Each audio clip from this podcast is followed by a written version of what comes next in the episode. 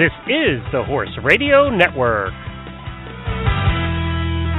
What a beautiful day for horses in the morning.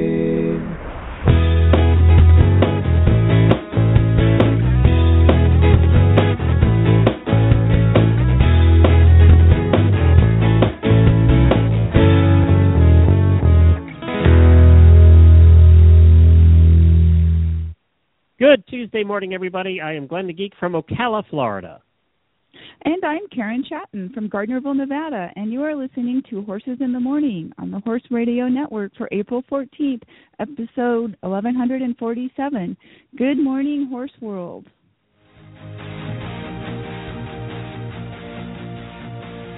When your start time's on Saturday and your finish time's on Sunday, and it doesn't get much better than best conditioned, and completing the challenge is the challenge you're an endurance rider. Let me ride through the wide open country that I love.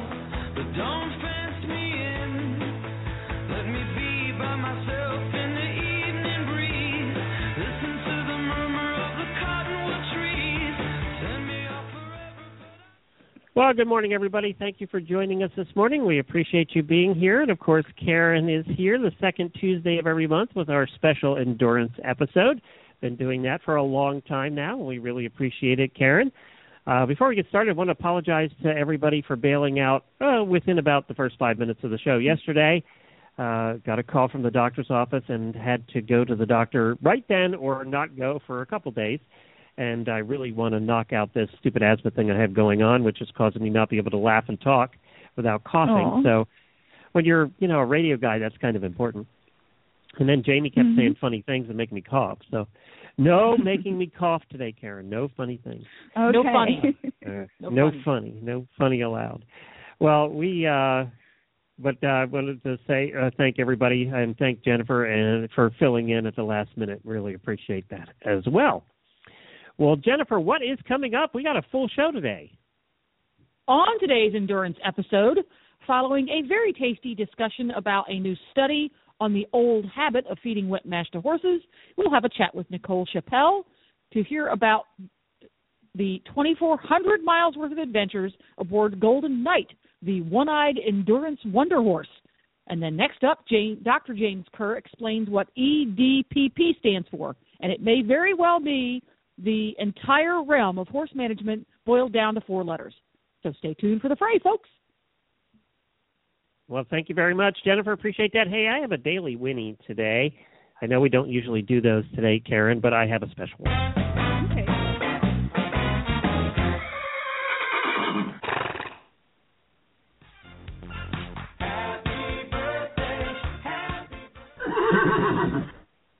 This is a happy birthday to Christy from the Certified Horsemanship Association, who hosts one day a month here on Horses in the Morning. We want to wish her a very happy birthday today, and uh, I think we talk to her next week on Tuesday. So uh, we'll be seeing her then. But I wanted to make sure I got her happy birthday in here because she's one of us. Happy birthday, Christy. Well, Karen, you've had quite the month this month. Uh, you've been out and about and doing all kinds of things and uh, trying to get yourself uh, blown into the ocean and all just all kinds of cool stuff.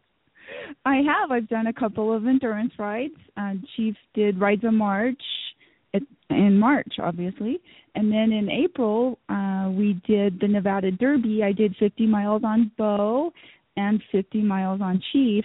And the day I rode Chief was the windy day, and uh, of course they sent us up over the top of a big mountain in the wind, and it was all I could do to keep from, you know, becoming a kite up there off of the horse. Uh, so it was kind of a, um, an adventure that day, but it was as you know as usual a ton of fun, and I wouldn't trade it for anything. Although I did come in off of the first loop and change into winter tights. the wind was Cold. chilly, huh? Yeah. it was. It was. And then we did have a couple of cool things to celebrate. It's been over a year now since Bo had his colic surgery. So he's doing great. Yay. And so well, obviously, he just did a 50, huh? so he's doing he good. He did. He did, and he did a, a 50 at the end of February also, and and he's been getting ridden regularly, and and everything's going good. I've got I sent an entry in for a ride I'm going to do up in Oregon this coming weekend, hopefully the Grizzly Ride, and I hope to ride um, each horse 50 miles up there. And then there's another ride I think I min- might have mentioned to Jennifer when I talked to her that um, I filled out an entry form for. That um, it's a ride you might have heard of, Glenn. And if I do it, it's going to I'll be able to earn a sterling silver belt buckle. What's the ride? and it's on New Year's Day. Can you guess? Hmm. How long? How long? How long is the ride? The ride's not real long. It's only about five and a half miles, and it's in And California. what? What? What's what sort of surface are you going to be Year's riding on? Day. Um, mostly on pavement, I think. On New Year's Are Day. Are you doing the? Are you doing? How did you get into the Rose Bowl parade? well, there's a group of um AERC. The theme for the Rose Parade this year is Find Your Adventure, and they're also partnering with the National Park Service. So the endurance riding group, of course, fits perfectly into their theme. So they've been working for several months now, getting our group together to do parades and to get all of our gear and stuff together.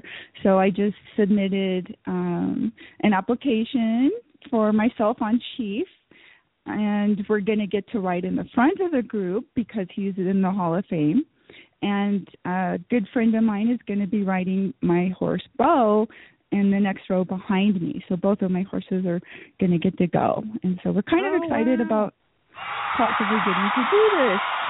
Uh, you should be kind of excited. You should be very excited. I mean, that there there are only about twenty horse groups every year that get to go, and you do have to do qualify in in previous parades, don't you? Won't you have to do a parade or two this year? Right, and our group's Yeah. already been doing some big parades, and I've got one coming up that I'm going to do that's local, and so yeah, we're going to meet all the qualifications and everything, and um, it, it's going to be quite the experience. We get to, um, I didn't know this, but we're going to get to sweep um, in our horse trailers on the freeway the night before on Yes. New Year's Eve. You do. You park on the freeway the night before, and and uh, you basically get no sleep. And then they wake you up at about four in the morning, and okay. then you go Just get like lined up. and- Yeah, that's right. But then the then you get to line up and sit there for about two hours on you know with your horse just waiting, uh, and then you get to go. Uh, Uh-huh. But uh, you, they say a lot of five hour energy drinks to keep you going. um, but Well, yeah, we'll- they uh, everybody that's we'll done fine. it said adrenaline takes you through the parade. That's not a problem.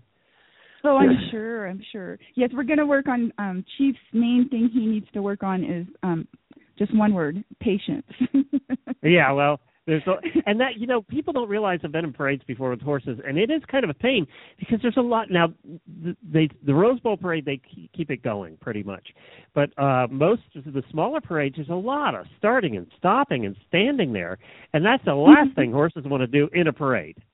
Um, well, yes, and endurance riders are, are and their horses are used to you know going, moving, and so just yeah.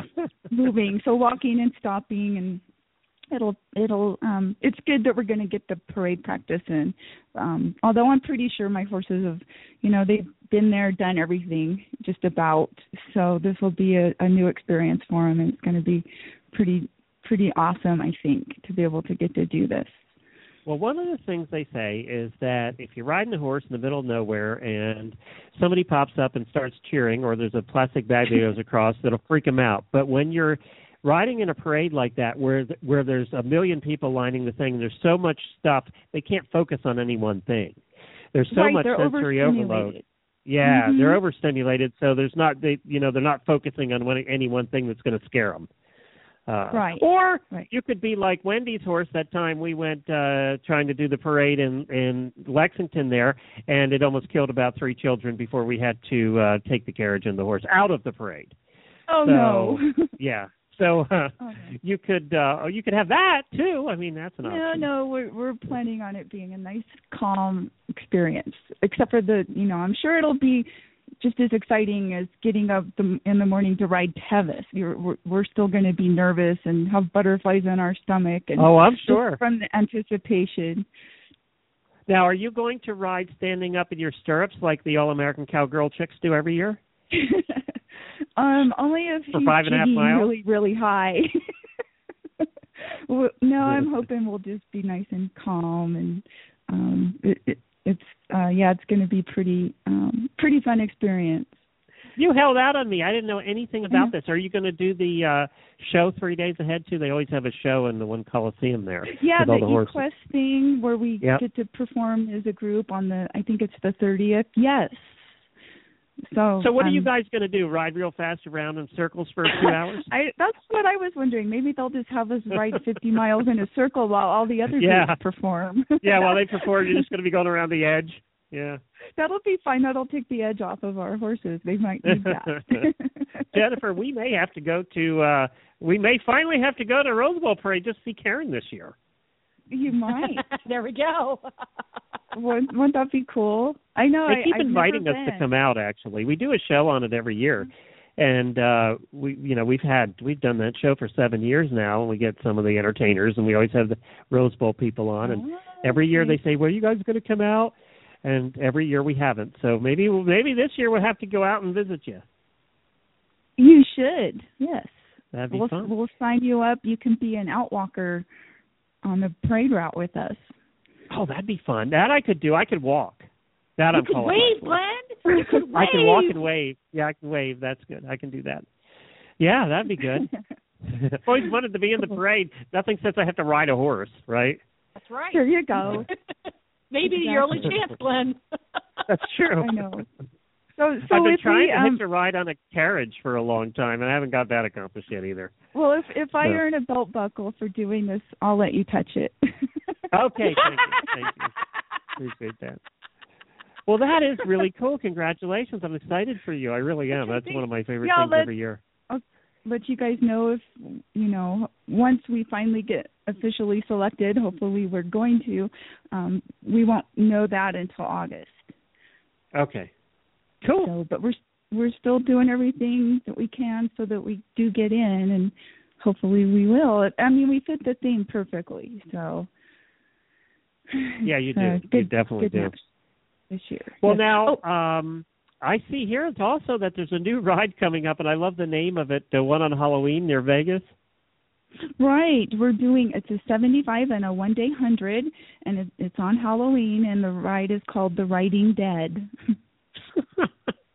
Not sure that's a good idea, but um, now do you all have to dress up like as vampires and stuff? we might or zombies or or something along those lines. We may do that. It's get, we're going to have fun with this. It's going to be uh, um a fun ride. So I hope people will come and ride it and come and volunteer and and uh, see what these crazy endurance riders do. Um I figured if um they're riding a hundred miles, nobody will be able to tell if they really dressed up for Halloween or not by the time they're done. that's true. Especially, I, I don't know that it's cooled off a whole lot by the end of October, has it? Is it going to be hot? It, we're a little at a little bit of elevation there, um, so it should be pretty mild still, probably in the 70s. So it won't be Now- real hot. Are you going to be in Red Rock Canyon and all of that, or where are you going to be? No, it's it's about actually 60 miles southwest of Vegas. I I get I would Okay. guess off of the I-15 um, at Mountain Pass. So it's going to be um, 35 miles, I guess, east of Baker or north of Baker, depending cool. on. Yeah. Is- So that's a brand So, new yeah. ride. Is, The who's Riding Dead, yes. I'm um me, myself, and my friend Nanette, who owns the property where camp is at. Um, Oh, wow. decided to to uh, jump in and do a hundred, do you know, put on a hundred mile ride because there's so few of them. Wow, that's really cool. Well, congratulate. Well, I guess No. congratulations. You might regret it come uh, November. we might. But, yeah. we might. Well, and good and for also you, happy, happy birthday to Chief. He turned 20 last week. Oh wow. My And he just did guy. another fifty. He did. He's done three fifties um two weeks apart now for the last six weeks. And he's doing great. He's a tough little horse. He's still going strong and nobody bothered to tell him he's twenty years old. So he's uh he's not acting like it. I'm not going to tell him. I'll, I'll, I'll Okay. I won't tell him either. We'll keep that Okay, a secret. good. Yeah. Right. Well, nobody tells him. He'll be fine. Well, now before we run out of time, we have to do a movie review here with you, and it's your first movie review actually here on the show, uh, because no none of us wanted to go see it, so you you uh, you sucked it up and went to see it. And I was I going to play the trailer. Usually we play the trailer to introduce the movies, but it's just there's no like no talking and just a whole bunch of sappy uh, girl music, kick flick uh, trailer music. So it was really not good to play. So, Yeah, and the um, but the bulls are pretty cool. They did a good job filming the bull riding and stuff. And it, it, it it's mainly about a bull rider, Well- and of course he meets and falls in love. Well, let's with, let's say it's the longest ride, right? This is it's the longest, ride, and it, uh, it stars uh, Scott Eastwood, who is Clint Eastwood's son. Alan Alda Who- is in it, and And and there's it is a chick flick. different, there's some age difference. Scott Eastwood and Alan Alda. Uh huh. yeah, Alan Alda's got to be as old as as uh, Clint Eastwood. yeah, I think he is actually. So now Scott Eastwood, uh, uh, I just looked at the trailer, appears to have uh, have much better looks than Clint ever did, actually. Yes, he's he's nice to look at. That's Yeah. that's for sure. And I, mean, he didn't really get to do a lot of serious acting in this movie. Uh, You know, he mostly looked pretty. if you think about it, neither did Clint in any of his movies. So, um, so just following suit. There you Clint go. didn't have many words. I know. Yeah. Well, all right. Yeah, Tell us, so- give us just a brief outline of what the movie's about.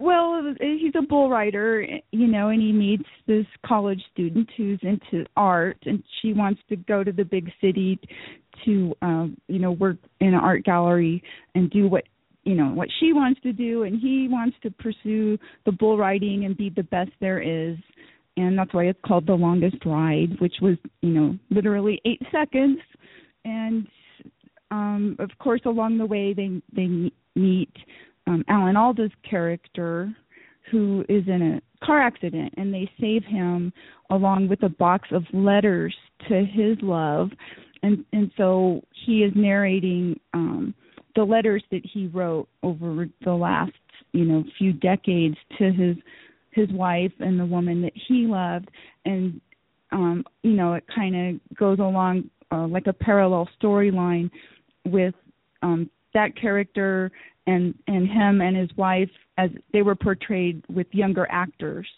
and then showing um the the newer um couple the Scott Eastwood and Britt Robertson um showing what they kind of go through. And you know it it had plenty of cliches and some predictable stuff in it. And of, of course it had a happy ending. Um the the only thing I didn't like oh, is they don't just give didn't show spoilers. I No will, I won't give it away. But they didn't show enough of his tan lines. You know, uh, the whole audience. just that in the description, theater. I was bored. I was just bored in that description alone. This is as chick flickish as it gets. I know it is, but Were there you know, any they, men in the audience?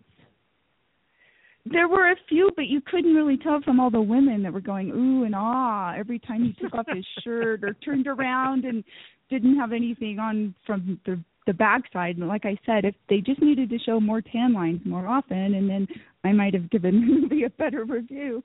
But as it is, I would I would It was just plain give it maybe- unrealistic. Is that what you're saying? Just yeah, plain maybe unrealistic. a two, Yeah. two and a half flakes. Whoa, Maybe- out of mm-hmm. six? Yeah, maybe three. that was- I I yeah, I think and my Scott husband actually two of those. Scott Eastwood's butt is two of those flakes. Is that what you're saying? pretty much. Yeah. Yeah. I think my husband actually stayed awake for it better than I did. I was you sort of drifting off a little. go? Well, I I won tickets. I got we got to go for free. Oh my God! You made your husband go. He and he stayed awake. he did. Well, we wanted to see, you know, Scott Eastwood and and uh Did and you how have to he, sleep you on know. the couch that night? I Uh, no, I didn't. I know But it was pretty funny. So, but I think a lot of the women in the audience liked it. I mean, there were um lots of oohs and ahs and and crying. So Now, it was was there an emotional film for some. A lot of fake whinnies. How are the horses uh, in the movie? They only rode horses like once in it, Okay. and uh mostly it was about bull riding. And of course, And he gets bull- hurt somewhere along the way, and she has to be all concerned. And, uh, and then she tries to talk him out of bull riding because it's too dangerous, and uh, you have to stop doing that. You have to start coming to the city with me. Did I write the movie? Almost, yeah, you almost got it. You're just missing the the big ending, which I'm not going to give away, Okay.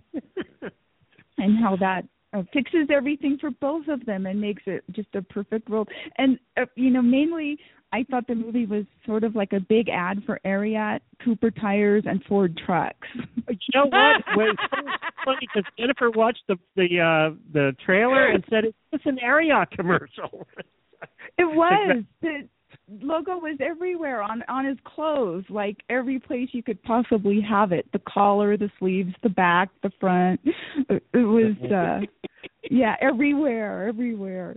And what's so Good funny is them. you go to a rodeo, you hardly see anybody wearing Ariat. They're always wearing cinch jeans or you know one of those logos. They're, you never see Ariat logos at an actual rodeo. Ariat gave him more money than Wrangler did. That's why. yeah, that exactly. There was no Wrangler. Didn't Product put up enough placement. money. Exactly. It, and you know, throughout the whole, you know, movie, he's driving this old old Ford and of course near, near the end when, you know, everything's happy and wonderful, he's driving a brand new one. of Yeah, course. of course. Alan Alda still looks like he's looking old, but he still looks like Alan Alda that I remember from MASH. When Uh-huh. you you know Right, these right. former when you know actors when you see them when they're 80s, they don't look any you don't even recognize them. But Alan Alda still looks like Alan Alda, doesn't he? He does, and he did a good job. I, I mean, I do have to say, everybody I think in the movie did a good job. The movie sucked. just- They just had, you know, the script was just a little too predictable and a little too many cliches, you know. But if you like watching the bull riding and stuff, they did a good job of filming that with the bulls, and uh I thought that that part was kind of cool. And um Jennifer, I know a friend of ours from Lexington that'll be going to see that for sure. Uh, she'll be over there on an opening day. So they Uh, show the bulls, and they seem like they're this, you know, big, just scary monsters, you know, which they kind of are. Uh, how do they get the um the stuff on them? I mean, who's brave enough to go down into the pen with them and get them, I guess, tacked up, or I don't know what you would call Yeah, they put that strappy the thing bull on around their bellies. Yeah. on. Yeah. yeah. Yeah, Well, you know, I guess uh you know that guy's probably in the hospital as much as the bull riders, right? it's not something I was ever interested in doing. So, uh Mm, uh-uh. No. I mean, as horseback riders, don't we spend forever trying not to do that? I mean, that's what we spend our entire life trying not to do, is get bucked off. So, exactly. Well, two and a half seconds. legs. So that means pretty much wait for it to come to it's free on TV. Yeah, Yeah. Yeah. Okay. Netflix. you know, everybody has big screen TVs, so they can see his ass really big anyway. So, Uh-huh. um, you know, it's not like you need the huge screen. and you can pause it that way and back up and watch it again and again if you want. Because apparently there wasn't enough of it. So, uh, now the Hmm. girl that's in it, uh, she was in something else. I was trying to remember what I saw her in. Uh, what's her name? Uh, Britt uh, Robertson. Yeah, she was in some other movie that uh was out recently. I can't Okay. remember off the top, but I know I've seen her in in something else, but I can't remember. Uh yeah, I can't I just can't remember. but yeah, was she any good? yeah, she was good. Not great. Oh, you know where not I saw her? terrible. I when it in its short run uh, adventure on TV, Under the Dome, the series Under the Dome.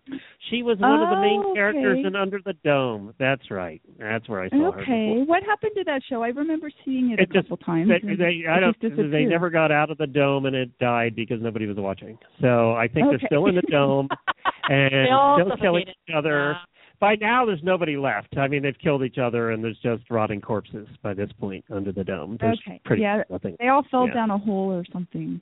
Yeah, I, I just I you know I got bored with it after about the halfway through the second season. It was like literally there should be nobody left at the red, at the rate they're killing each other. You know, it just Uh-huh. got old. It just got old. And then some of the stupid stuff, you know, like like the outside forgot forgot they even existed and nobody was trying to save them anymore. You know, it just Mhm. there was just certain things that were going what. Uh, so I gave up on it. But uh, so I don't know whatever happened to him. okay. don't really care either. Uh, obviously, Britt got out because she's now she's hanging around with cowboys. So, uh, yeah, which was better than the jerk she was hanging around with inside the dome. So she's Yeah. done much better now. Yeah. All right, well, let's get to our endurance tip. Uh, what are we talking about this month? This month I'm going to talk about the benefits of getting your horse used to eating wet mashes. Okay. You know, it's one of those things where some horses like them and some don't. Some need to get to them, uh, you know, because they're really beneficial to use at endurance rides, but also in the winter when their normal amount of water consumption might go down because of the weather or, you know, water gets colder and they don't always drink as much as they should. And there's actually some interesting research that shows that when you feed a mash, a wet mash to horses, that it does appear to help increase their overall water intake. intake. now, Karen, So, before we go on, Mhm. explain what you mean by mash because I think some people might think a mash is a specific recipe of dry and wet items. What do you mean by mash? A mash, it could be something that's made out of just like a complete feed pellet. It could be beet pulp, rice bran, wheat bran, um, you know, any kind of mixture of stuff. Usually it doesn't include grain if it's something you're feeding all all the time like at home. So um and then the other benefit of getting the horses to eat that is you can get them used to maybe eating a little extra salt or electrolytes in it, which is really good for when you are traveling or going to endurance rides. But so, the the for research the purposes of this discussion, mash meaning a a hard feed product or pellet that you are adding water to versus water. Uh, In the more Mhm. traditional sense, mash was was used for a term when you took wheat bran and added water, and then added that to the horse's hard feed ration. For this discussion, it's simply his typical normal feed that you add water to to make it kind of soupy. Right, and some horses will eat it better if it's more like um a cookie dough texture maybe, while others might like it if it's more like a, a um like soup, a little more sloppy and wet. So you just have to experiment a little bit ahead of time. Um the thing I have found with my horses is that they still drink just as much by giving them the wet mashes when I'm at rides and when I'm traveling, they're consuming that much more water. And so I think it helps keep them hydrated better um, by giving them the wet mashes. And and that's what the research has shown is that the horses um, still consume just as much water they were before just on dry matter, but now because you're giving them the wet mash, they're getting that much more and um, and the hydration, which is really beneficial because that's one of our um, biggest things that we run up against as endurance riders with our horses and traveling is uh, we worry about them getting dehydrated, and so getting Right. a horse used to eating a wet mash ahead of time um, can be really beneficial because some horses just if they've never had them they might turn their Mhm. nose up at it and so it's good to get them used to it ahead of time at home even if you just do it a couple times a week to start with and work Mhm. up from there my horses i give them a, a little bit of a mash every day so it's part of their everyday diet so that they're used to it and they're happy to eat it when we travel and when we're at a ride and it makes me feel good because I know they're getting a little more um water Right. into their system. So that's that's a very interesting study that they did there because for a long time most veterinarians go, Oh, don't feed your horse mash, it really doesn't help anything and yada yada. But again, I think because this study focused on adding water to a normal feed ration, some type of feed that absorbs the water, some kind of a pelleted type of product versus Mhm. uh, sweet feed, which is just bits of grain which won't absorb water. I think that makes a huge difference because you're not changing what the horse is consuming. You're not going from uh, a scoop of pelleted senior feed to a scoop of wheat bran in one feed, Right. which really isn't all that great. That's what makes it made this uh, study so fascinating because in in a very real sense, you are adding more water to their total water intake because if you add a quarter of a gallon of water to his feed in the evening, he doesn't drink a quarter ca- gallon less during the day. He still drinks the same amount he would. That's right. A, I'm going to post the uh, a link to the study up on the Facebook page because it was really a fascinating Okay. study. Good. Mhm. Very good. Well, we have our product of the month, and we have, as usual, Kristen Lacey of the Distance Depot to help us with our product review. And this week, uh, or this month, I guess she's going to talk about saddle pads. Good morning, Kristen. Welcome to the show. Thanks, Karen. Great to be here. Well, today we're going to talk about saddle pads. And I see from your website you've got quite a selection. Um, where do you want to start? Well, um, we do have quite a selection. Um, pretty much most of the saddle pads that um, we stock um, really are pads that we've used ourselves over the years, and we have found work really well under a variety of saddles. So I could start um, maybe with the Supracor brand. I don't know Okay. if your riders are familiar with that, but they are a nice pad. Um, this material is a honeycomb waffle padding, um, which is um, mic- antimicrobial. So they're very easy to care for. You can rinse them off.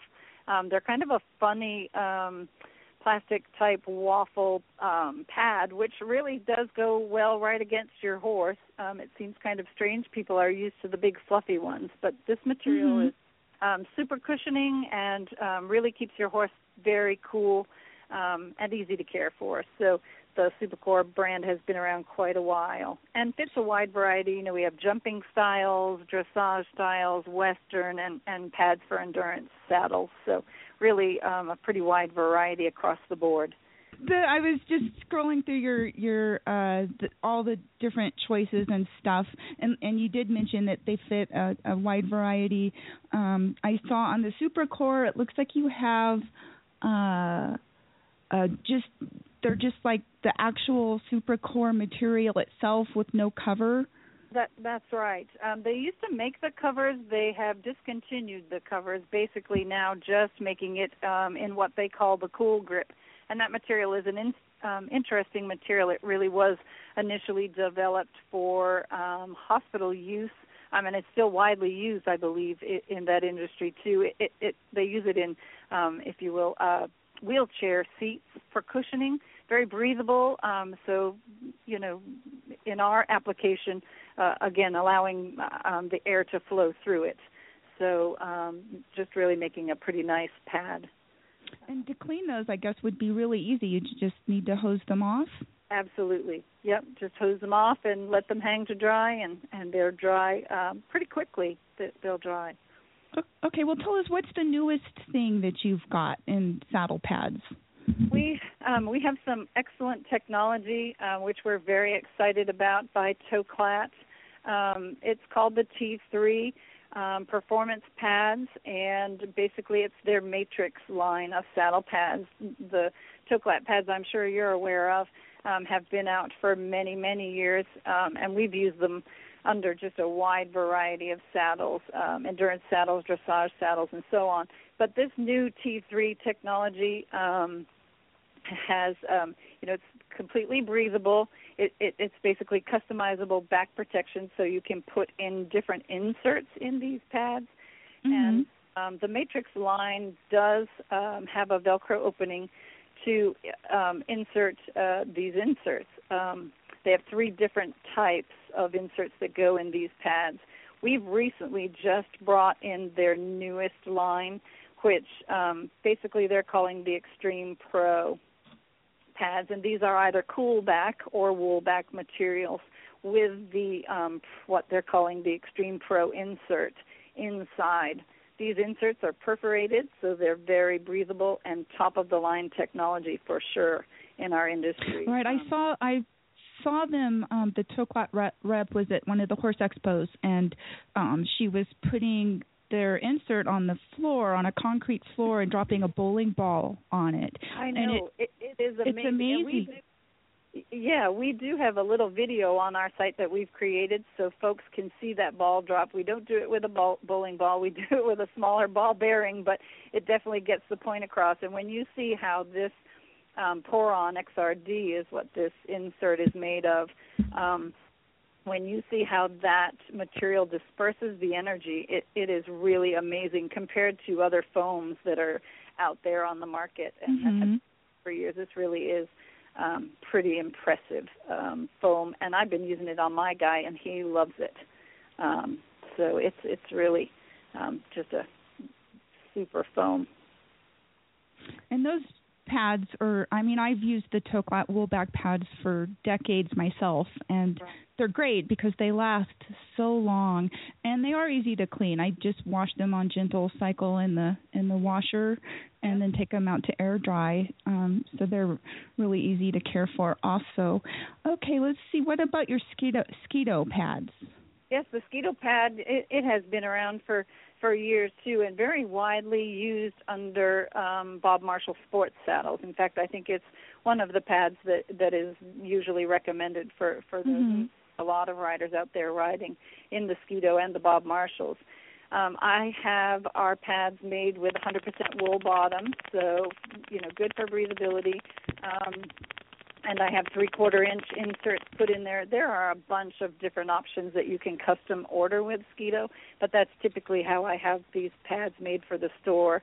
Um, and and then we we've introduced the dry back um, uh, for the Skeeto line too. So on top of these pads, instead of having the Cordura, which we do offer, the dry back is sort of a woven um, mesh material. It's really good if you're if you seem to have saddle slippage. Um, your pad with this dry back is not going to um, scooch out the back or, or move. It's really going to stay put. The folks that use this dry back material swear by it. It's um, and very breathable as well. So they're they're just a, a super pad across the board too. Great. Well, if somebody would like to order one of these pads, how would they get in touch with you? They can dial us toll free eight six six eight six three two three four nine, or visit us on the website. Um, send us an email. Uh, either any of those any of those methods will reach us, and we'd be happy to help. And the website is www.thedistancedepot.com. terrific. Thank you, Kristen. Thank you, Karen. All right, our first guest this morning is Nicole Chappell. Nicole has been riding since she was a junior in 1985. She has 13,705 miles. She has completed 46 one day hundreds. Her horse, Golden Knight, known as G, has completed 2,400 miles, including eight 100 mile ride completions. The interesting thing about G is that he has lost his eyesight in one eye, and Nicole has still managed to ride him on several rides, including technical ones such as Tevis, where they finished in 17th place in 2013. She has also tied for first on the Virginia City 100, and she's been helping another rider with a horse that lost his eye earlier this year. Good morning, Nicole. Welcome to the show. Thank you. Well, you've been writing a long time. Um, I saw on your um, record since 1985. How old were you when you did your first endurance ride? I attempted my first ride when I was eight, and I actually twisted both of my ankles in a Western saddle, and we were overtime. So my first completion was actually when I was nine years old, and I've been riding endurance ever since. Wow, wow. And you Thirty years. Wow. Okay. That's pretty cool. So you've done an enormous amount of one day hundreds. I see 46 one day hundreds. Why do you like doing those? Uh, it's my favorite. Uh, unlike you, I can't escape work to go on the multi-day rides. So I do love. While I do love those, the other challenge that I've been able to successfully be able to fit my schedule are hundreds. So I really like to Mhm. support those races. I did do uh, some FEI endurance for a period in the early 2000s, and that got me to travel the country doing hundreds. And so I kind of had just made it a goal. And recently, Robert Ribley has uh, challenged me to join the 100 hundreds club. So Cool. I guess I'll be on a mission. How many of for the those are there? Years. How many of those are there? Are there a lot? Uh, I don't think so. I believe he might be there now because he was really close last year. But I don't know how many other people have that many. I mean, That's a lot of saddle sores. It is. Yeah. It is. And I know Connie Creech has something around 75 hundreds. Yeah. So wow, that's just amazing. Which one is your favorite? Um, that's a hard one. I I love Tevis. It's in my backyard, but unfortunately, as a kid, it was always very expensive, and that was my mother's race. She's got 20 completions, and she has the horse with the most completions. Before Um, you go any so- further, can we talk about that horse? Because we're always talking about Arabs, and that was not an Arab that she did all those rides on. Correct. It was a, a running quarter horse, and so that horse completed Tevis 13 times. Wow. in its lifetime, which, as we all know, the lifespan that you can do endurance, that means you had to have an awful lot of completions and not too many pulls. So I want to say of my mom's 20 completions, she had 24 attempts. Hmm. But some of those weren't on other horses, not that horse. But she does have 13, and people say that that record might never be broken again, which might be true. What an incredible quarter horse, huh? Yeah, yeah. Definitely. Kind of a mean, mean old mare, but she loved well, that ride. see, she was tough. she got the job Yeah. done. Screw you people, So I'm finishing I'm on this. mission I'm on a mission to try to get ten of those buckles, and we'll see how that goes. Since it is the backyard, and now I can afford to ride it, so I'll just do it. And then this year, I'm going to try to do as many hundreds as I can. It seems like a few of the ones that don't host the rides every year, just because I think it's hard to get enough volunteers and everything to put on a Mhm. hundred mile race. The people that have to stay up all night, vets and everything. I think some just can't do it every year, and there's a couple of them this year that they've got the 100 back. So I'm going to try to go support them and do them keep them alive. Well, tell us about your horse Golden Knight. So Golden Knight, he is he'll be 12 this summer. Uh, he's a horse that I bred and have raised. I owned his mother. She was not an endurance horse. She was a horse I got strictly for breeding. She was three quarter Arabian and a quarter quarter horse, and she was buckskin. And at the time, I had a I had a 16 hand, pretty big boned Arabian that I competed on endurance on, and I thought, boy, I'd love to have another one of him, but it's so hard to find big boned, tall Arabians. So I was sitting at the Draft Horse Classic in Grass Valley, uh, California, one year, watching this Friesian that was really sporty do a bunch of uh, maneuvers and super athletic, and I just had an idea why wouldn't that be a decent cross with an Arabian? So next thing you know, I Wow. found my friend who owns a, a Friesian stallion, and I they had actually already bred him to a couple Arabians. He used to stand at Lacey's Arabian Ranch. In fact, I think he's still there. Um, they've had success making carriage horses and dressage horses and sport horses. I think I'm the only one that does endurance on these, or I've sold horses that have become endurance Mhm. horses. But did a little research, and it seemed like a viable cross. And although I didn't know if I could do endurance on it or not, it, uh, I wanted a pretty buckskin, and it was a You got one. 25% chance, and I got one. So he's half So- Friesian and he's got a little quarter horse and and Arab. Yep. Mm, cool, cool. and I was talking with a friend of mine at a ride recently, and he was telling me how you had helped him with his horse who had recently or in the last year had lost an eye, and that that's when I found out that your horse, um, uh, commonly known as G, um, also is blind in one eye.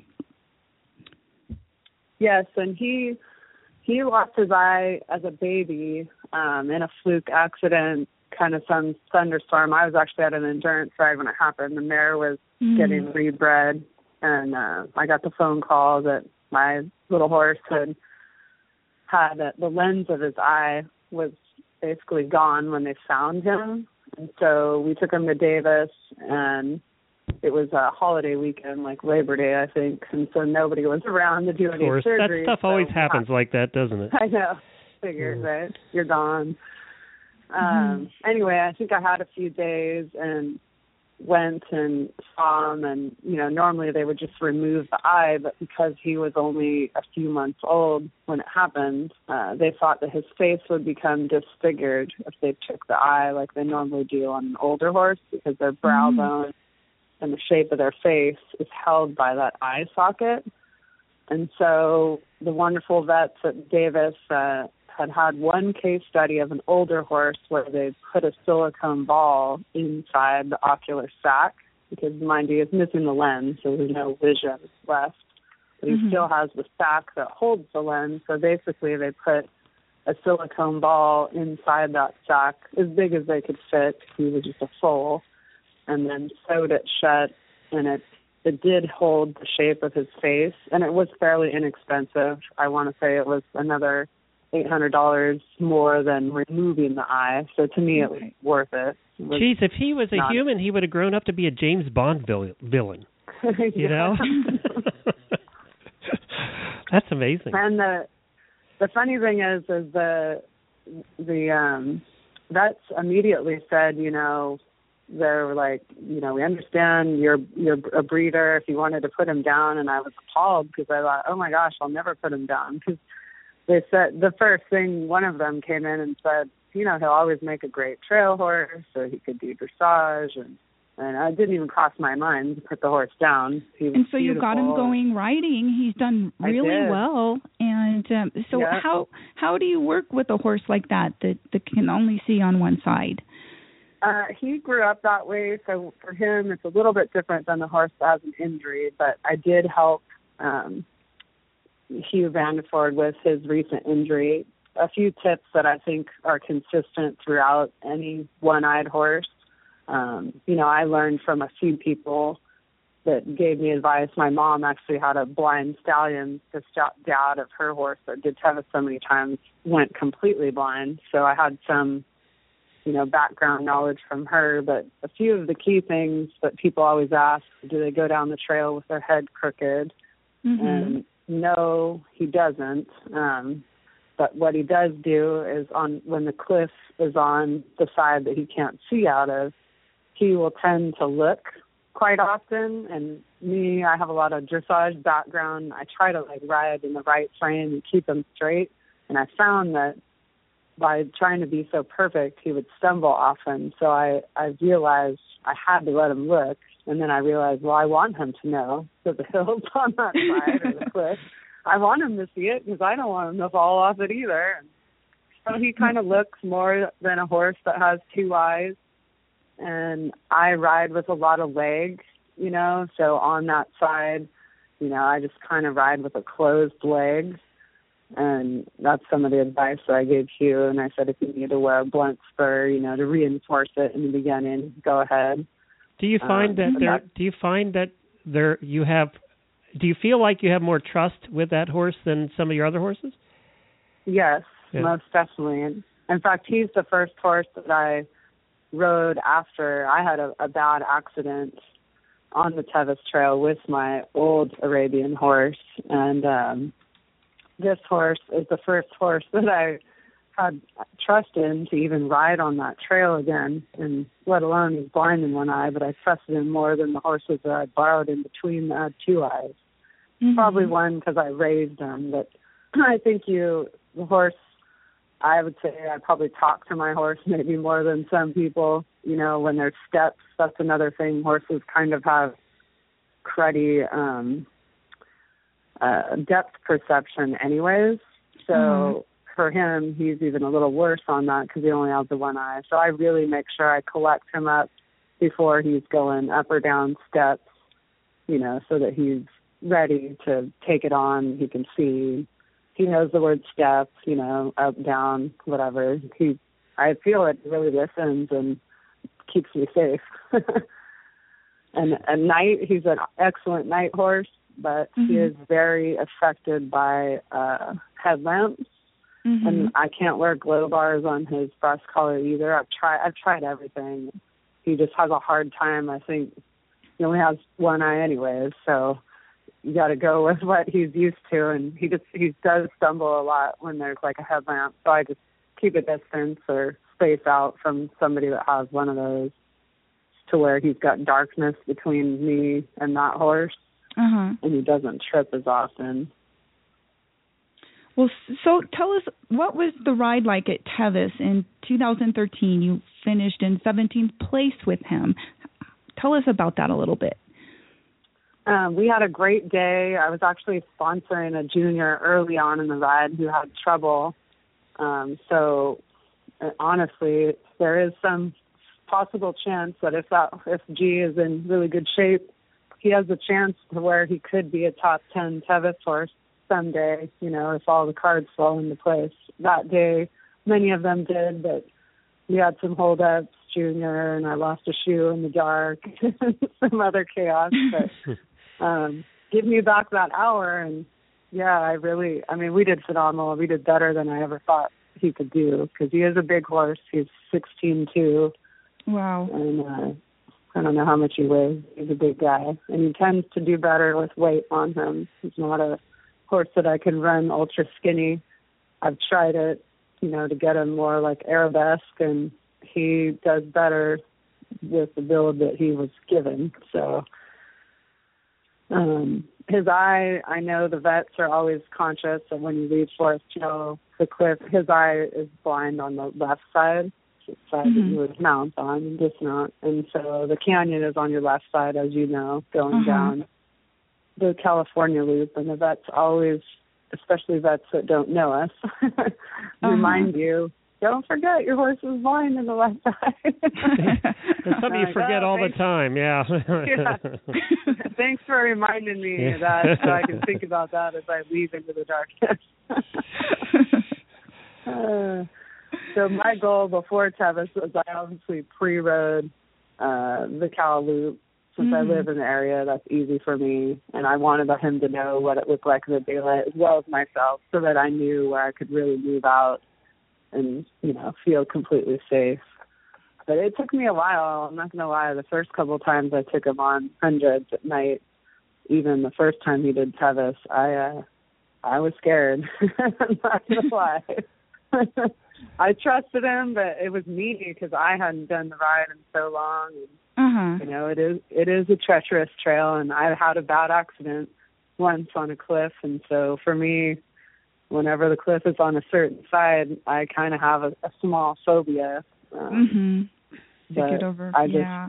yeah i try to try to ride as confident as i can and, and trustworthy and be safe in fact the, the previous year that i rode him on it i had some people behind me going into el dorado canyon where i'd previously had an incident and they were just insistent of passing where there was absolutely nowhere to pass in fact people behind me were getting in fights with each other because people were guarding myself and I think that year I had a junior as well Uh-huh. and uh you know I just finally turned around and told the person that was just rude you know hey you got a junior in front of us who's fearful. We're trotting. We're not walking along. We'll give you trail when it's safe.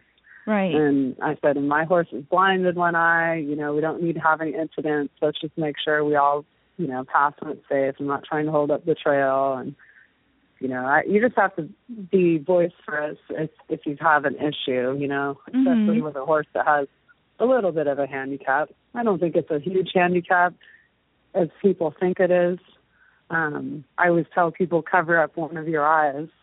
You know, you can still see. So horse Right. can too. In fact, they they can see better because they have their eye the way it sticks out of the side of their head. They have a lot more vision than we do because of the way our eyes are set. So Right. Do you think it's made him any more spooky, or is he just generally not a very spooky horse? No, he's spooky. Is he? but he's a he's a mischievous horse too, so I don't know. He might spook just as much with two eyes than one. In fact, he he it's very shocking. Sometimes I'll be riding by something that I just know he's gonna spook at, but I think, oh, it's on the blind side. I don't have to pay attention. He won't see it, but somehow he does. So if he turns his head, he'll turn his head just enough to get a glimpse of it, and it scares him more because he can't see it fully, you know. So yeah, Yeah. he is spooky. Wow. See, I would have thought he would be pretty, um, you know, sensible in that way, but but um I guess he's just learned to, uh, you know, manage how he how he does things on the trail. Yeah, and he doesn't have like cool. dangerous boots. he more looks at things, and you Uh-huh. can t- you can talk him through anything. He just his thing has always been rocks. He thinks they're monsters. Uh-huh. So it's pretty funny when you ride him through boulders that he's seen a thousand times. He still thinks they're going to get him, but I I don't know if that has to do with the blind eye. I think that just might be him. Right. Yeah. Maybe if he had both eyes, he, he would be, you know, twice as spooky. yeah, that's right. Yeah, no kidding. Maybe it's a blessing in disguise. He Well, used what- to get picked on a lot with that eye, like when he was younger.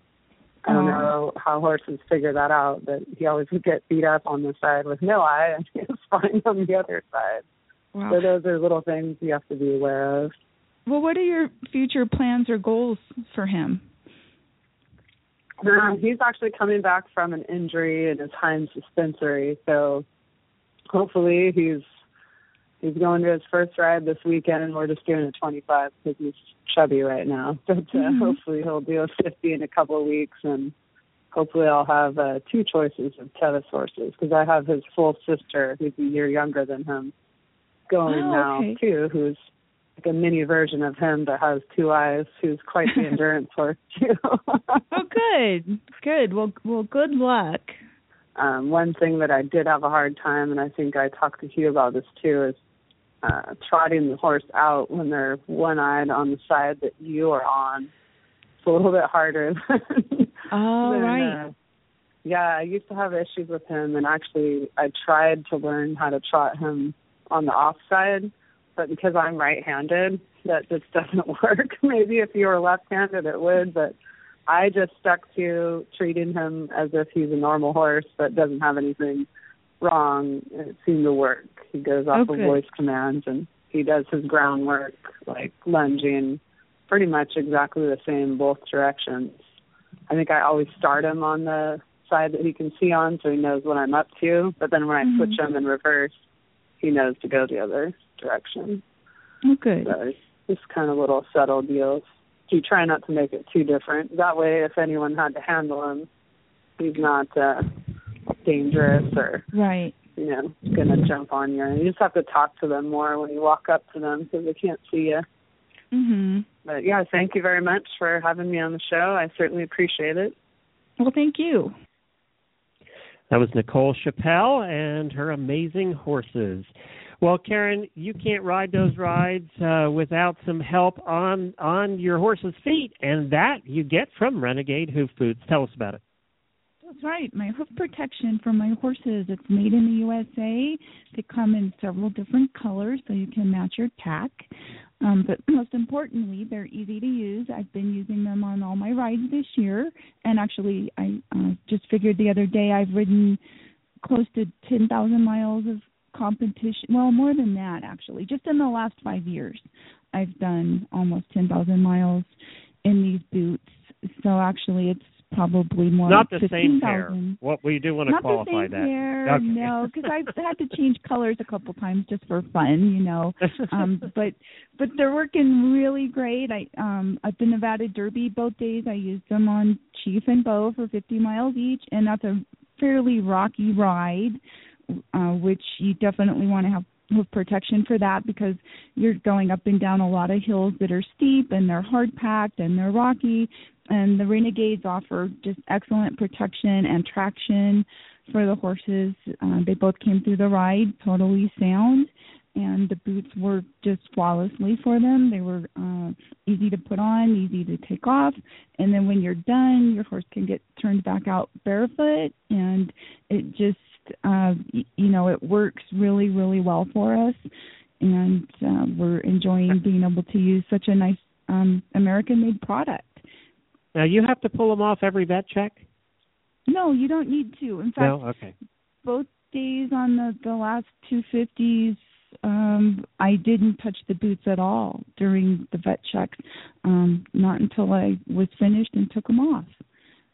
Oh, cool. And then I Very just good. them out and you know when you ride through a lot of sand it helps to uh, rinse the velcro out so that it'll stay sticky for the next time you use it so the sand uh, gets rinsed out um but otherwise they're pretty low maintenance kind of boots and And if just, it, if um, it's raining and you're on rocks and things, they're not slippery. They they provide good traction.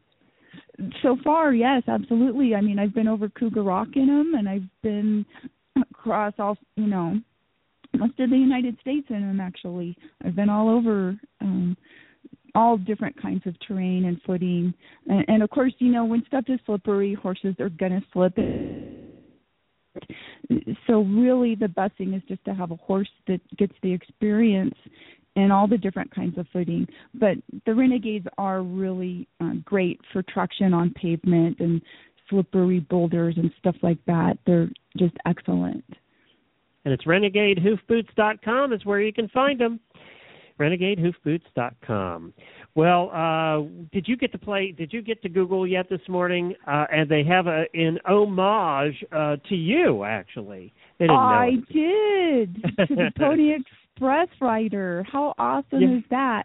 Uh, I did you mean, crash into rocks and trees and things? I did. I I crashed- crashed many times. I know my my little pony didn't have very much steering control. we uh, uh no if, if you don't know what we're talking you don't if you don't know what we're talking about, go to Google today, click on the banner, and you'll see that they're doing a uh, a homage to the 155th anniversary of the Pony Express. And the reason I said they did it in your honor was you have are one of the very few people that has done the reenactment ride. What twice?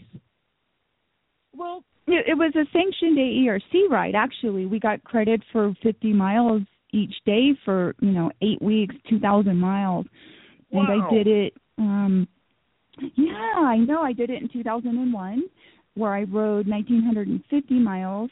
Um, so I did actually end up missing a day then. Um, in 2011, I went back with Chief and Bo, and we rode it every single day, and I was the only one that did that. And that was 2,040 miles in eight weeks, and I got to ride Oh, the entire trail. It was pretty awesome. Um, one time on another year, we were doing a, a one of the XP Pony Express rides in the middle of Nevada, and I was riding along on Chief, and some guy comes out of this ranch, which had been an old Pony Express or stage station, Mm-hmm. and he comes wa he's waving something in his hand and he comes out and he's chasing after me and turned around. And he comes up to me he says hey would you mind delivering this to the next pony express station for me? Which is where we were headed to which was the cold spring station.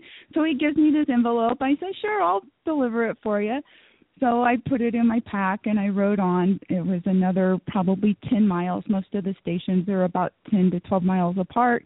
And I rode up to the to the Cold Spring station and rode up on the porch and knocked on the door and handed them the envelope. And the guy inside opened it up and he says, "Oh, thanks. That's uh the guy down the road's bar tab. Thanks for delivering it." That's funny. So I thought that Now- was pretty cool. I actually got to deliver real mail between two Pony Express stations. Now, don't they deliver mail still? Can't you send your mail there and they'll have it delivered during these rides? When they Uh, do the reenactment, I think you can. I, Yeah. I think they do They'll, they'll something along postmark it for you know the station there at the beginning, and then they bring it to Cal. Where's it end in California, right? Um. Yes. It. it most of it now is all paved, so it's really difficult to get through some of the parts in California. Um, but you know that's why we have Tevis. You know, we just ride the Tevis to to make up for that. Because you know there's a Pony Express rider on the Tevis buckle, so. What was the what was the the coolest part of that trip of the 2,000 miles? Was there? Did you get any days off, or was it straight through? Yes, we would get like weekends off where we were, you know, we spent that running around like mad, getting laundry done, food resupplied for horses and for us, you know, taking care of everything and trying to fit in some rest because most of the ride for those of us that were riding every day, we were only getting about three and a half to four hours of sleep each night. Oh, you know and it was really difficult because you know there were bugs. And i mean the bugs back you know more in the midwest and in eastern part of this country uh, they're more like small rodents you know they're humongous and we're not used to to the to yeah. Jennifer and I had a few of those in the house this morning. We had to deal with you? here in Oh, Florida. gosh. Yeah. yeah but the best part i think is the camaraderie among the group that you're with but also i think the bond that you form with your horses you become really really close you know you're i'm sleeping inside the trailer and they're sleeping outside the trailer and just spending that much time you really get to learn your animals inside and out and um just you know they develop so much personality great bonding experience that that you have with them Huh. and of No, course, that's the history of the trail. I, I guess I need to mention that part. That really makes you appreciate modern life and how lucky we are to have the things that we have, the amenities, and, and you know, you look back and you realize the hardships that the people went through in the 1800s, move west on some of those pioneer trails. I mean, they they had it rough. They those Where were did it some cross- tough people. Where did it cross the Rockies? Um, South Pass, Wyoming. Okay. Had you ridden that before? Uh, no, just on the two long cross country rides that I did. And what was that like? And it was pretty neat. I mean, it's you really like when you come to the place that's called the parting of the ways and there's a marker there and it describes that this is where many people would go one direction and they would go into Idaho and Oregon and the others would stay on the the route and continue west which would take you then into you know through Utah, Nevada and into California and that a lot of those people when they parted ways they never would see each other again and they you know nobody really knew what awaited them because you know it, either way they went was going to bring hardships and difficulty i mean just ask the donner party right Right, right. Yeah. yeah the you had the timing wrong it, it didn't always end well and but it was extremely difficult once they reached nevada because there were so many long stretches without water for the animals Mhm. So the desert was probably worse than the Rocky Mountains that way then as far as uh get, getting right. through. And and one thing that that a lot of people there's a misconception. People think that once you got to Nevada, it's flat. Well, Nevada's one of the more mountainous states, and so you know you're going over mountain range over mountain range after mountain range all the way across it. And you know and in between it's more flat but there you know definitely uh the more challenge the most challenging part of that trip for me both times was Nevada because it was so remote and so mountainous. Whereas you know back when you're riding through Nebraska and Kansas and in those areas it's pretty flat Hmm. And you actually saw some people every once in a while. I mean back there. we did Uh, yes Yeah, yeah. And uh well so your home state turned out to be the worst. the, actually I consider it the best that was my favorite part Oh really? Oh wow. Okay. cool. because it was the most remote and just a lot of there's a lot of the old remains of the Pony Express and the stage stations are still there. And a lot of history um Indian attacks and massacres. I know it sounds really you know kind of morbid but the history is just it, it's really interesting and, and a lot of neat stuff to learn about as you ride across it and realize that what you're seeing is very much what they saw back in you know 1860 and 1861 as a Pony Express rider. We're we're seeing the same territory because it's largely undeveloped, and you're experiencing a lot of what they experienced. It's kind of uh, I assume I assume there was cool. no attacks. You didn't need to get out your long rifle for anything uh, along the way. No, no. The the worst was um, dodging tornadoes back when we were in Nebraska. We had to, Oh, great. um, we had to find a tornado shelter one night because there were tornadoes touching down all around us. oh, jeez. So that's a little unnerving. At the know. beginning of the ride, and I'm sure you went, "Oh God, we're starting with tornadoes. What's next?" You know? Oh, like- it was so nice to get out of you know what we call Tornado Alley and get into Wyoming and and get out of that um risky area. but yes, we got rained on and rode through mud and dealt with bugs and you know wind and heat and humidity and dryness and uh, just all all sorts of um things. But it was a great adventure each time was a, a really incredible adventure that you know you're never the same again after you do something like that it changes you Apparently not, because just playing the Google one this morning, I fell into a river. I hit a tree. I didn't pick up Your half the mail. I mean, I can I can relate now after playing that game this morning. I can truly relate. my well, let's talk. especially would swallow up your horse well, let's uh let's introduce our next guest. okay we have dr jamie kerr he's a 1982 graduate of uc davis he's been vetting endurance rides ever since um, around 1986. He's also ridden Tevis. He's been the head vet there, and he's served on the vet committee. He's got nearly 5,000 miles himself, and he's going to tell us what E EDPP means. Very good. Welcome to the show, Jamie. Thanks for joining us. Thank you for having me. Well, we're going to talk about um, something you're kind of famous for, the moniker of E EDPP. So, uh, explain that, what that stands for. That acronym uh, stands for eating, drinking, peeing, and pooping. um, well, that could on? apply to most animals, right? I mean, any animal, including humans. Absolutely. Basic bodily function. yeah, really. exactly. Yes. That's funny. okay, well, let's start off with the the first one, eating. Well, can I preface it by giving you a reason why it's important in endurance horses? Sure. Definitely. Yeah. Okay, so with endurance as a as a horse discipline, they spend a lot of time moving. Unlike let's say arena work where they're in the arena for 45 minutes to an hour, our horses are out on the trail for many several hours. And so here's what happens physiologically with an endurance horse. Um, the um, the work that they do, the muscle work that they do out on the trail, generates heat. That heat has to be dissipated in two ways. One is sweating, of course, which uh, they do profusely, and the other is respiration. Their respiration increases, and so to sort of blow off heat. So they dissipate the heat that's generated from the work they do by sweating, losing fluid and electrolytes, and by increasing their respiration.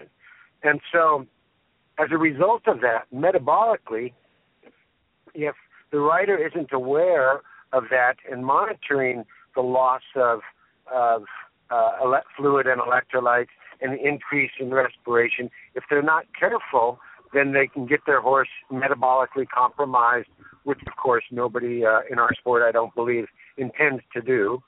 And so, uh, and so, let's say you have someone that doesn't understand uh, the physiology of work, etc.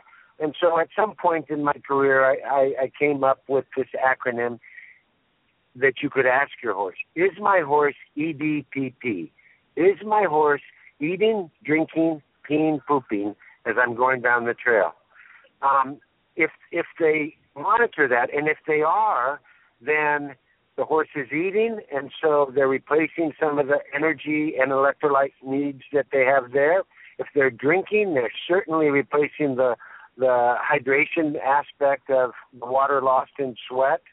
If they're um, uh, um, peeing, then they're hydrated enough that they can produce urine and they're expelling it. So that's a good sign. And if they're um, uh, pooping, of course, then that means their uh, intestinal tract is working, which is also very important uh, that the the fecal matter keeps moving through.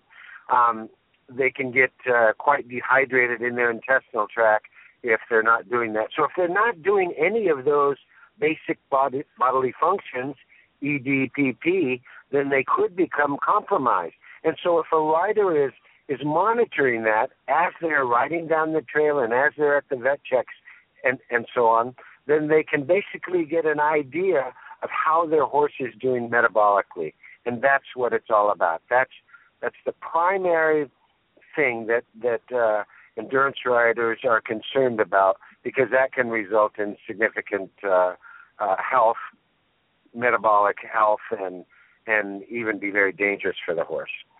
And so that's that's basically what EDPP is. Now, to add to that, one other thing that I sort of came up with over the years is is counting swallows. One way that you can know how well your how how uh, how much your horse might be replacing some mm-hmm. of the mm-hmm. fluids they're losing is by counting swallows. And I, I have done my own sort of study over the years with my own horse, and certainly uh, the American Association of Equine Practitioners, I'm going to say real scientists, have done studies as well. And what what all of those things come down to is approximately 30 swallows makes a gallon. Um, now, of course, think about ourselves. If we're really thirsty, we can take a big old drink, um, or we can just drink mm-hmm. slowly, smaller drinks. Well, horses do the same thing.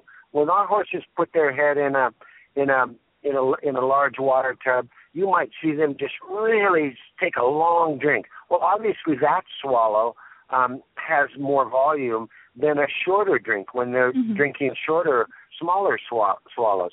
But in general, uh, it works out to be, if you're counting swallows, about 30 swallows make a gallon. And so, and it's known by studies that have been done many years ago um, that horses can lose on a on a hot trail, depending on the temperature, relative temperature, the relative humidity, or ambient temperature, relative humidity, and how fit their horse is, and so on. Horses can lose up to two and a half uh, gallons per hour. And mm. so, you know, if your typical 50 mile ride, you know, takes six or eight hours um, to complete, then obviously they can lose a significant amount of uh, fluids and so on and so forth. And so, by monitoring, uh, by counting swallows and monitoring your horse's eating, drinking, peeing, poop, pooping, you can get a good feel for how your horse might be doing metabolically. And so, from a veterinary standpoint, to me, that's pretty important. Of course, from a rider's standpoint, from a you know, good, good riders also take into account: is my horse moving freely down the trail, or am I have to sort of put more leg on them to force them down the trail? That too might be an indication they're get that they're getting tired. And so, all of those things uh, riders need to be aware of, and most, I think, experienced endurance riders are. So that's it. I hope I haven't gone on too long. oh no, that's that's perfect. So how much do you want to see a horse eat, say during a vet check hold? Well, it depends. Often at the first vet check in a ride, the horses are still pretty excited. They're not tired, and and one of the first things that happens is their gut sounds are sort of quiet at the first vet check. But mm-hmm. certainly by the second vet check, um, and and certainly at the hour hold, you know, you definitely want to see those signs increase. However, um, they they need to be monitored carefully, as you know, Karen. Uh, both high and low on each side of their abdomen. And when veterinarians listen listen to their gut sounds, we're picturing what part of the intestinal tract we should uh, be hearing at that point either high in their left flank, low in their left flank, or uh, high and low on their right sides as well. So gut sounds is another little uh, indicator of how well hydrated the horse is. Initially, at the first vet check, they're excited. They haven't had time to sort of uh, begin to eat, drink, pee, and poop, and so their guts are kind of quiet. But certainly by the second vet check or the lunch vet check, you want to hear those sounds increase. And if they're not, the veterinarian tells the rider, and and uh, um, uh, and they can again continue to monitor whether they're they can slow down a little bit, and also continue whether they're monitoring uh, their eating, drinking, peeing, poop, pooping during the vet check. Okay, well, when they're peeing, um, tell us a little bit about what you want to look for there. Okay, good, good, good question. So, um, so first of all, if they're significantly dehydrated, they may not be producing much urine, and so um, if they posture, that is, stretch out, act, if they posture like they're going to urinate, and and and uh, essentially attempt to urinate but don't produce much or just dribble a little bit, then there's another indication that they're um, that they're fairly well uh, dehydrated, i.e., they're not so well hydrated that they're actually producing urine. And then, of course, there you always want to look at the color. Um, you know, we have these funny things that we say we talk about these basic bodily functions. You want to say uh, you want to say, oh, good color, good volume, good flow. You want to see nice, normal, yellow, pale uh, urine. You want to see a good flow of urine, meaning the bladder was full and they're and therefore they're hydrated enough to produce urine. But there's also you also get a clue about their muscles uh, with the color of their urine. For example, if they have uh, rhabdomyolysis, which is sort of a, um, a tying, we, we know it as tying up, or uh, a muscle, a severe muscle cramp, then um, the muscle actually leak he, uh, um, uh, myoglobin, which is the thing that makes muscles red, and that gets into the that's filtered by the kidneys, and that gets into the into the urine, and so the urine's going to be not yellow as it should be, but maybe a, a burgundy wine color. That would be bad. That would be quite significant, or Mhm. just sort of a, a reddish tinge to it. So look at monitoring the urine. Most endurance riders look at their urine and say, "Oh, good color, good flow, good volume," and so on and so forth. So all of those things that we pay attention to in that EDPP scenario uh, have significance. Right. I know a lot of times with my horses, if they're a little too wound up, they won't pee. You know, so um having them Absolutely. pee shows that they're relaxing enough, you know, and chilling out and, and being able to do it, which always makes me feel better when when they when they do. Absolutely, Karen. And and as we both know, you know, they're excited typically for the first 15 to 20 miles, and then they more or less are warmed up. They get in a groove, and so that's why, at let's say at that next full vet check, that's when you want that's when you want to see them eat. You want to see them urin, urinate, and so on. So. Yep. Okay, well, how about um tell us a little bit about the last one, the pooping. What do you want to see there? Okay, the pooping, you know, the intestinal tract of the horse, there's about 120 feet of intestinal tract in the horse. And so that is a huge reservoir for water, not only uh, in addition to fecal matter, of course. So, um, again, when they're when when they start out and begin that work, their intestinal, their gut sounds, the motility of the gut sort of uh, quiets down. But after they get warmed up and so on, um, then you want that you want that intestinal tract to pick back up and start to um, uh, you know start to have the fecal matter flow through normally. Now, if they're dehydrated, if they're not drinking and they're becoming dehydrated, then the body physiologically will pull water out of the intestinal tract. And again, there's a lot of water stored in that in that 120 feet of intestine, just to send it to the brain, to the heart, to the muscle uh, vessels, and so on and so forth. So, it, so again, a decrease uh, with poor, little to no gut sounds is a significant hydration parameter. And uh, Mhm. uh, boy, we just have to pay attention to all of those things. So that's how the pooping part is important. Because if they're producing normal, moist-looking fecal balls, then you know what? The gut's okay, and they're uh, it means all systems are working and they're fairly well hydrated. But sometimes when they get somewhat dehydrated and have pulled some water out of that intestinal reservoir, uh, then their fecal balls become dry and sort of tight and and dry in appearance and even sticky sort of. Mhm. And uh, so that's another little thing that we often look at. And in fact, an example of that is trailering to the ride can be a little bit stressful on the horses. So I always tell riders to look at the poop that's in the trailer once you arrive at the uh, at the ride site and see if those nor- if those fecal balls are normal moist green fecal balls or are they dry and or mucus coated you know indicating that boy they've lost some hydration um, just in the form of trailering so again there's so many of these things we never stop paying attention to detail about all of these parameters and Karen I know you know that and and uh, uh, but that's important for all endurance riders, new and old, to never let their guard down. Monitor their E EDPP, which Mhm. equates essentially to how well their horse is doing metabolically, in addition to what you feel between your legs, you know, riding down the trail. What's the most common thing you see at a at a vet check? Is it is it dehydration? Is it heart rate? Uh, as far as an issue. Well, we see as we go from one vet check to the next in a ride, you can almost predict what you're going to see, and and it's going to be like most things uh, uh, when there's athletic competition. There's going to be sort of a bell curve. There's going to be horses that look great. They still have a lot of spunk.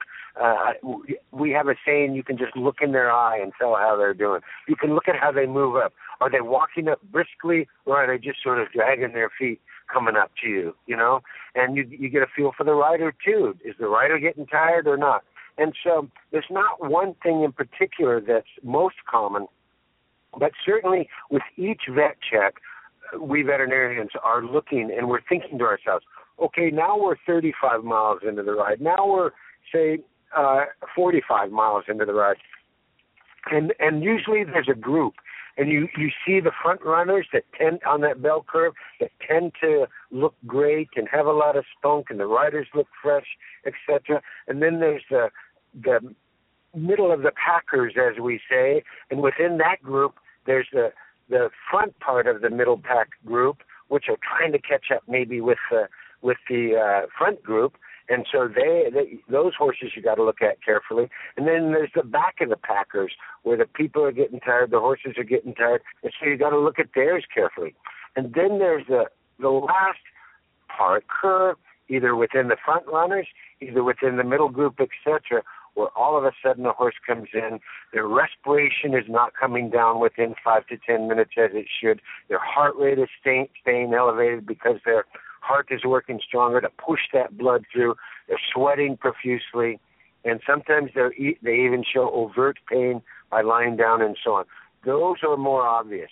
I think what most of us um, endurance veterinarians try to do over time is recognize them right before they get in trouble. You know, we of course we have to be aggressive with treatment when horses come in and they're colicking or laying down in, in, in severe pain. But we want to try to catch them. Our goal is always to try to catch them right before they get to that point, to recognize them early. And I tell you, I've been vetting, these endurance horses since 1986, and I never stop improving. I'm, I, I mean, I'm trying to improve at at doing that because sometimes they just get by, and it's and that's then it's disheartening, of course. But but that's um, th- those of us who love this sport and and from a veterinary standpoint or as a rider standpoint, we always try to improve. I don't believe anybody goes to an endurance ride and intentionally hurts their horse, but sometimes they get fooled. And as a rider, I've gotten fooled with a horse I've had before, and, and oh my gosh, you know what I mean. So Mhm. anyway, Right, you know, right. You can't take anything for granted. That's why it's important right. to to pay attention to the E EDP. Well, thank you, Jamie, for joining us. We really EDPP, appreciate it. And it's, EDPP. You're welcome. Thank Yeah. you. Well, it's good to see a veterinarian that after 30 years is still very excited about his work. That's Dr. James Kerr, and you can tell the excitement in his voice. He he just looks forward to the these rides as much as the riders do. Right. He's a cheerful vet. It's always fun to have him on a ride that we're riding. Well, and you know you're gonna you know your horse isn't gonna go through unless it's right. So that's that's good to see too. Exactly. And Jennifer, you'll have to use that one on uh, Horse Tip Daily. That was very good. Dr. James Kerr. Well, we are running out of time here, Karen. It's been a lot of fun here this morning. And what do we got coming up eh, as far as your ride calendar is concerned? Well, we have a lot of rides coming up, of course, with the weather warming up and spring well underway.